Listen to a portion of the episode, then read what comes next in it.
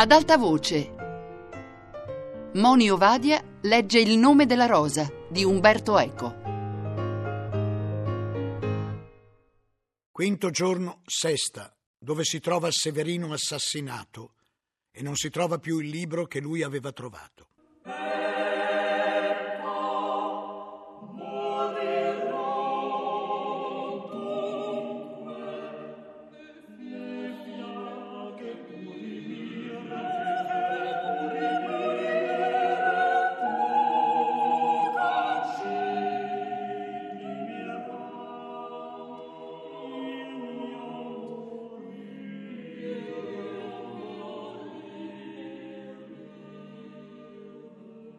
Penetrammo nel laboratorio di Severino e una vista penosa si offrì ai nostri occhi. Lo sventurato erborista era disteso in un lago di sangue con la testa spaccata. Intorno gli scaffali parevano essere stati devastati dalla tempesta. Ampolle, bottiglie, libri, documenti giacevano qua e là in gran disordine e rovina. Accanto al corpo stava una sfera armillare grande almeno due volte il capo di un uomo, di metallo finemente lavorato, sormontata da una croce d'oro e imperniata su un corto trepiede decorato. Altre volte l'avevo notata sul tavolo a sinistra dell'ingresso. Dall'altro capo della stanza due arcieri tenevano stretto il cellario che si divincolava protestandosi innocente e che aumentò i suoi clamori quando vide entrare l'abate. Signore, gridava, le apparenze sono contro di me. Sono entrato quando Severino era già morto mi han trovato mentre stavo osservando senza parole questa strage. Gli arcieri avevano ricevuto l'ordine di trovare il cellario e di arrestarlo e da più di due ore lo cercavano per l'abbazia. Alinardo aveva detto di aver visto il cellario poco prima entrare nell'ospedale. Gli arcieri erano andati colà trovando la porta aperta. Entrati avevano trovato Severino esanime e il cellario che forsennatamente stava rovistando tra gli scaffali, buttando tutto a terra come se stesse cercando qualcosa. Era facile capire cosa fosse successo, concludeva il capitano. Remigio era entrato, si era gettato sull'erborista, lo aveva ucciso e stava poi cercando ciò per cui aveva ucciso. Un arciere sollevò da terra la sfera armillare e la porse a Bernardo. Guglielmo si chinò su Severino per constatarne la morte. Vidi che Guglielmo cercava le mani del morto per controllare se avesse delle macchie nere sulle dita, anche se in quel caso la causa della morte era ben altrimenti evidente. Ma Severino indossava quegli stessi guanti di pelle con cui certe volte l'avevo visto maneggiare erbe pericolose, ramarri, ignoti insetti. Frattanto Bernardo Gui si rivolgeva al cellario. Remigio da Varagine. E questo il tuo nome, vero? Ti avevo fatto cercare dai miei uomini in base ad altre accuse e per confermare altri sospetti. Ora vedo che avevo agito rettamente, benché me lo rimprovero con troppo ritardo. Mentre parlava a voce alta perché tutti gli astanti udissero, scorse tra la piccola folla Malachia che osservava cupamente la scena. Lo scorse anche il cellario che proprio allora stava per essere trascinato fuori. Si strappò dalla stretta degli arcieri e si buttò sul confratello afferrandolo per la veste e parlandogli brevemente, disperatamente, viso contro viso, sino a che gli arcieri non lo ripresero. Ma condotto via con rudezza, si voltò ancora verso Malachia gridandogli: Giura! E io giuro! Malachia non rispose subito, come se cercasse le parole adatte. Poi, mentre il cellario già stava oltrepassando a forza la soglia, gli disse non farò nulla contro di te. Guglielmo e io ci guardammo chiedendoci cosa significasse questa scena. Anche Bernardo l'aveva osservata, ma non ne parve turbato, anzi, sorrise a Malachia come per approvare le sue parole e suggellare con lui una sinistra complicità. Poi annunciò che subito dopo il pasto si sarebbe riunito nel capitolo un primo tribunale per istruire pubblicamente quell'inchiesta e uscì ordinando di condurre il cellario nelle fucine, senza lasciarlo parlare con Salvatore. In quel momento ci sentimmo chiamare da Bencio alle nostre spalle. Io sono entrato subito dopo di voi, disse in un sussurro, quando la stanza era ancora semivuota e Malachia non c'era. Sarà entrato dopo, disse Guglielmo. No, assicurò Bencio, ero presso alla porta. Ho visto chi entrava. Vi dico che Molochia era già dentro, prima. Prima di quando? Prima che vi entrasse il celorio. Non posso giurarlo, ma credo che sia uscito da quella tenda quando qui eravamo già in molti. E accennò un ampio tendaggio che proteggeva un letto su cui di solito Severino metteva a riposare chi aveva appena subito una medicazione. Vuoi insinuare che sia stato lui a uccidere Severino e che si sia ritirato là dietro quando è entrato il cellario? chiese Guglielmo. Oppure che da là dietro abbia assistito a quanto è avvenuto qui, perché altrimenti il cellario gli avrebbe implorato di non nuocergli, promettendo in cambio di non nuocere a lui. È possibile, disse Guglielmo. In ogni caso qui c'era un libro e dovrebbe esserci ancora, perché sia il cellario che Malachia sono usciti a mani vuote. Guglielmo sapeva dal mio rapporto che Bencio sapeva e in quel momento aveva bisogno di aiuto. Si avvicinò all'abate che osservava tristemente il cadavere di Severino e lo pregò di fare uscire tutti perché voleva esaminare meglio il luogo. L'abate acconsentì ed uscì egli stesso. Quando rimanemmo in tre, Guglielmo liberò uno dei tavoli dai cocci e dalle carte che lo occupavano e mi disse di passargli uno dopo l'altro i libri della raccolta di Severino. Guglielmo non volle che Bencio mi aiutasse e gli consentì solo di stare a guardia della porta. Malgrado gli ordini dell'abate, molti premevano per entrare, famiglie atterriti dalla notizia, monaci piangenti per il loro confratello, novizi arrivati con drappi candidi e bacinelle d'acqua per lavare e avvolgere il cadavere. Si doveva dunque procedere svelti. Io afferravo i libri, li porgevo a Guglielmo che li esaminava e li poneva sul tavolo.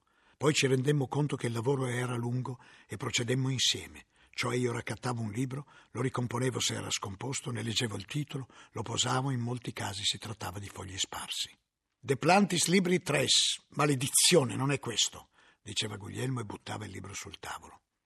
Tesaurus erbarum, dicevo io. E Guglielmo. Lascia stare, cerchiamo un libro greco.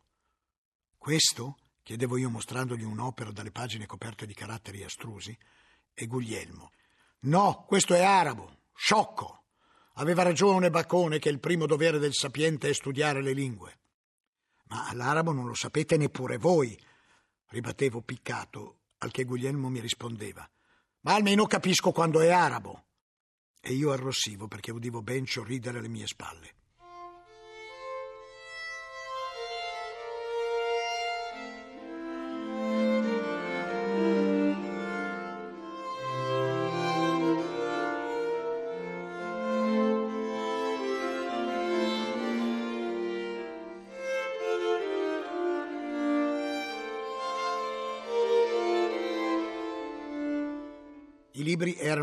Erano molti e molti di più gli appunti, i rotoli con disegni della volta celeste o i cataloghi di piante strane. Lavorammo a lungo, esplorammo il laboratorio per ogni dove. Guglielmo giunse persino, con grande freddezza, a rimuovere il cadavere per vedere se non vi fosse qualcosa sotto. Nulla. Eppure deve essere da qualche parte, disse Guglielmo. Severino si è chiuso qui dentro con un libro. Il cellario non lo aveva. Non lo avrà mica nascosto nella veste? domandai. No, il libro che ho visto l'altra mattina sotto il tavolo di Venanzio era grande. Ce ne saremmo accorti. Come era rilegato? domandai. Non lo so. Giaceva aperto e l'ho visto solo per poco, appena per rendermi conto che era in greco. Continuiamo. Il cellario non l'ha preso e Malachia neppure, credo. Assolutamente no, confermò Bencio. Quando il cellario lo ha afferrato per il petto, si è visto che non poteva averlo sotto lo scopolare. Bene, ciò è male. Se il libro non è in questa stanza è evidente che qualcun altro, oltre Malachia e il cellario, era entrato prima. Cioè una terza persona che ha ucciso Severino? Troppa gente, disse Guglielmo. D'altra parte dissi, chi poteva sapere che il libro era qui? Jorge, per esempio, se ci ha uditi. Sì, dissi, ma Jorge non avrebbe potuto uccidere un uomo robusto come Severino e con tanta violenza. Bencio, disse Guglielmo. Bencio negò vigorosamente scuotendo il capo. No, Frate Guglielmo, voi sapete che ero orso dalla curiosità, ma se fossi entrato qui, avessi potuto uscire col libro, adesso non sarei a tenervi compagnia, ma da qualche altra parte a esaminare il mio tesoro. Una prova quasi convincente, sorrise Guglielmo. Però neppure tu sai come è fatto il libro. Potresti aver ucciso e ora saresti qui a cercare di identificarlo. Bencio arrossì violentemente. Io non sono un assassino, protestò. Nessuno lo è prima di commettere il primo delitto, disse filosoficamente Guglielmo. In ogni caso il libro non c'è e questa è una prova sufficiente del fatto che tu non lo hai lasciato qui e mi pare ragionevole che se lo avessi preso prima saresti sgattaiolato fuori durante la confusione. Poi si voltò a considerare il cadavere. Parve che solo allora si rendesse conto della morte del suo amico. Povero Severino, disse. Avevo sospettato anche di te e dei tuoi veleni, e tu ti attendevi l'insidia di un veleno, altrimenti non avresti indossato quei guanti. Temevi un pericolo della terra, e invece ti è giunto dalla volta celeste. Riprese in mano la sfera osservandolo con attenzione. Chissà perché hanno usato proprio quest'arma. Era a portata di mano. Può essere C'erano anche altre cose, vasi, strumenti da giardiniere. È un bell'esempio di arte dei metalli e di scienza astronomica. Si è rovinato e... Santo cielo! esclamò. Cosa c'è? E fu colpita la terza parte del sole e la terza parte della luna e la terza parte delle stelle, recitò. Conoscevo troppo bene il testo di Giovanni Apostolo. La quarta tromba! esclamai. Infatti, Prima la grandine, poi il sangue, poi l'acqua e ora le stelle. Se è così tutto deve essere rivisto. L'assassino non ha colpito a caso, ha seguito un piano. Ma è mai possibile immaginare una mente così malvagia che uccida solo quando può farlo seguendo i dettami del libro dell'Apocalisse? Cosa accadrà con la quinta tromba? Domandai atterrito. Cercai di ricordare e vidi un astro caduto dal cielo sulla terra e a lui fu data la chiave del pozzo dell'abisso. Morirà qualcuno annegando nel pozzo? La quinta tromba ci promette molte altre cose, disse Guglielmo. Dal pozzo uscirà il fumo di una fornace, poi ne usciranno delle locuste che tormenteranno gli uomini con un aculeo simile a quello degli scorpioni, e la forma delle locuste sarà simile a quella di cavalli con corone d'oro sul capo e denti di leone. Il nostro uomo avrebbe a disposizione vari mezzi per realizzare le parole del libro, ma non inseguiamo delle fantasticherie. Cerchiamo piuttosto di ricordare cosa ci ha detto Severino quando ci ha annunziato di avere trovato il libro. Ha detto che preferiva farmelo vedere qui e si è messo i guanti. Per intanto sappiamo che quel libro va toccato con i guanti e questo vale anche per te, Bencio, se lo troverai come speri. E visto che sei così servizievole, puoi aiutarmi. Risali allo scriptorium e tieni d'occhio Malachia, non perderlo di vista. Sarò fatto, disse Bencio. E uscì lieto, ci parve, per la missione. Non potemmo più trattenere a lungo gli altri monaci e la stanza fu invasa di gente. Era oramai trascorsa l'ora del desinare e probabilmente Bernardo stava già radunando nel capitolo la sua corte. Qui non c'è più nulla da fare, disse Guglielmo. Domandai a Guglielmo se si fidava davvero di Bencio. Non del tutto, disse Guglielmo, ma in ogni caso non gli abbiamo detto nulla che già non sapesse e lo abbiamo reso timoroso nei confronti del libro. Infine, facendogli sorvegliare Malachia, facciamo anche sorvegliare lui da Malachia, il quale sta evidentemente cercando il libro per conto proprio. E il cellario cosa voleva? Lo sapremo presto. Certo voleva qualcosa e lo voleva subito per evitare un pericolo che lo terrorizzava. Questo qualcosa deve essere noto a Malachia, altrimenti non spiegheremmo l'invocazione disperata che Remigio gli ha rivolto. In ogni caso il libro è scomparso e questa è la cosa più inverosimile, disse Guglielmo mentre già stavamo arrivando al capitolo. Se c'era, e Severino ha detto che c'era, o è stato portato via o c'è ancora. Ma abbiamo guardato dappertutto. Guardato, ma non visto oppure visto ma non riconosciuto.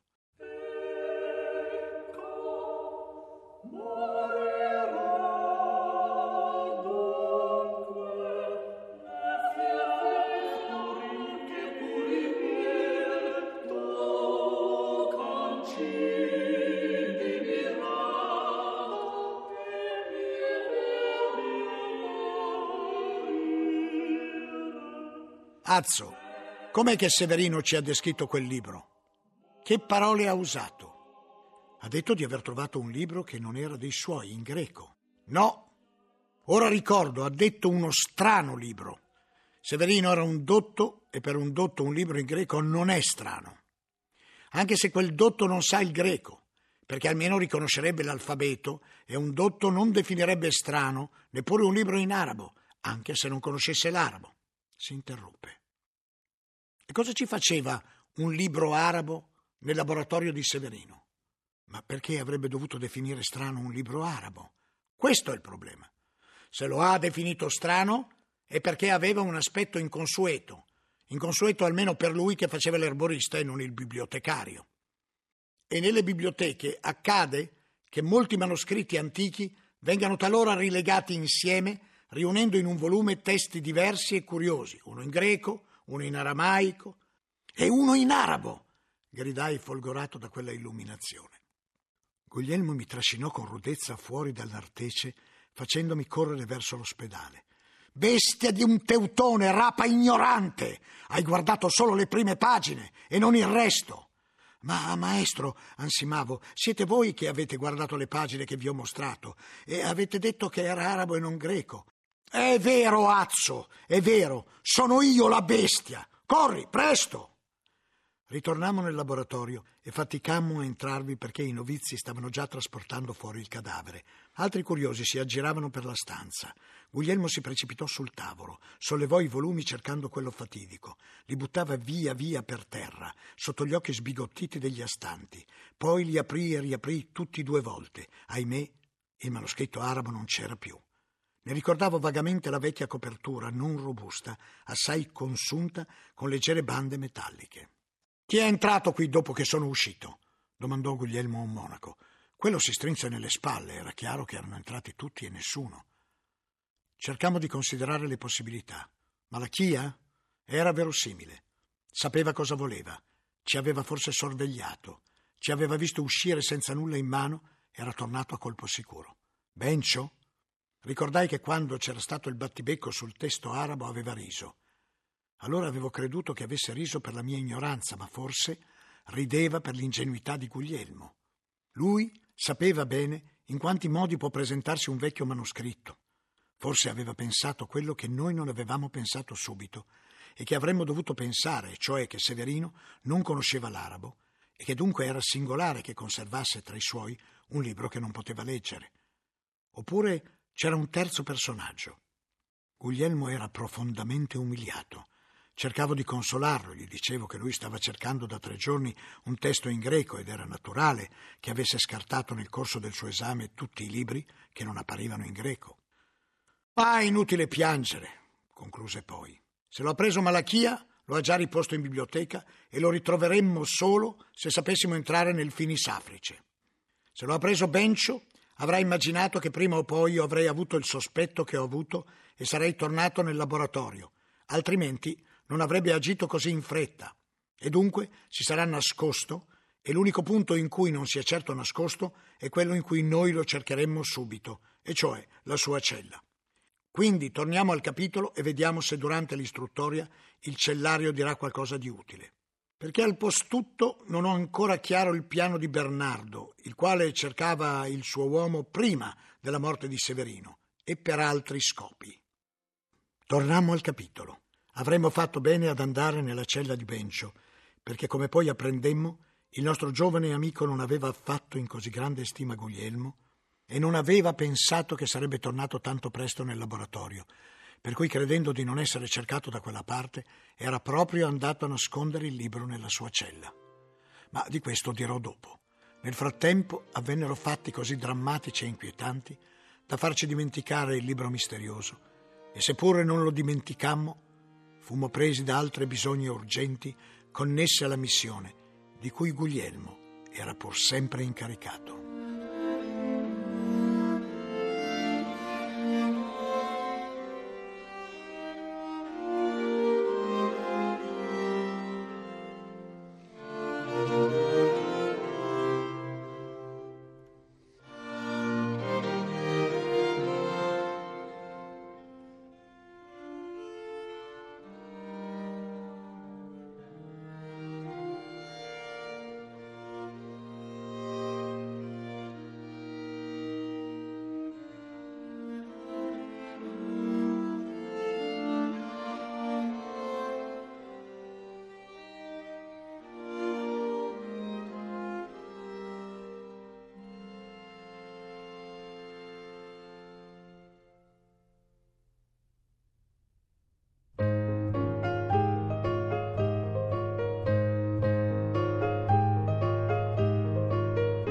Moni Ovadia ha letto Il nome della rosa di Umberto Eco. A cura di Anna Antonelli, Fabiana Carobolante, Lorenzo Pavolini, Chiara Valerio. Regia di Chiara D'Ambros. Per scaricare e riascoltare il programma radio3.rai.it.